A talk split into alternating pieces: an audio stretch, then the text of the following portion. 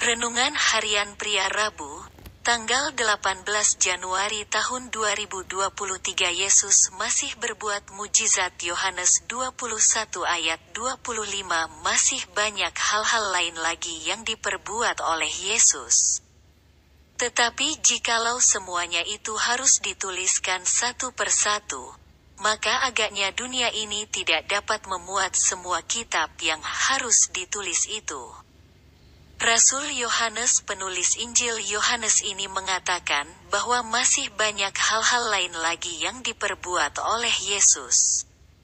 Dan jika kisah-kisah mujizat Yesus itu mau dituliskan satu persatu, maka sepertinya dunia ini tidak dapat memuat semua kitab yang harus ditulis itu. Itu artinya terlalu banyak mujizat yang Yesus lakukan ketika ia ada di muka bumi ini sebagai seorang manusia. Jadi yang ditulis di dalam Alkitab mengenai perbuatan-perbuatan dahsyat yang Yesus lakukan itu adalah sebagai kecil saja. Masih banyak kisah-kisah yang ajaib yang Yesus kerjakan buat manusia.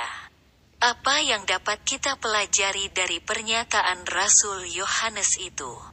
Yang mengatakan bahwa dunia ini tidak akan dapat menampung semua kitab yang harus ditulis mengenai perkara-perkara ajaib yang Yesus lakukan itu?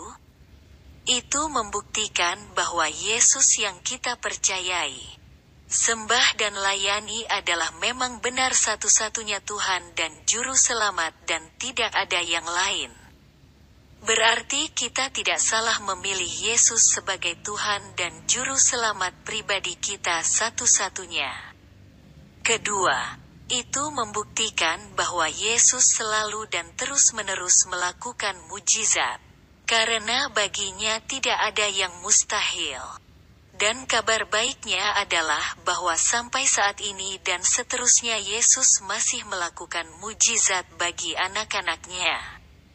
Karena ia tidak berubah dari dulu sekarang dan sampai selama-lamanya. Refleksi diri. Apa yang firman Tuhan katakan kepada Anda? Bagaimana kehidupan Anda dengan firman Tuhan itu? Catat komitmen Anda terhadap firman Tuhan itu. Doakan komitmen Anda itu, pengakuan iman.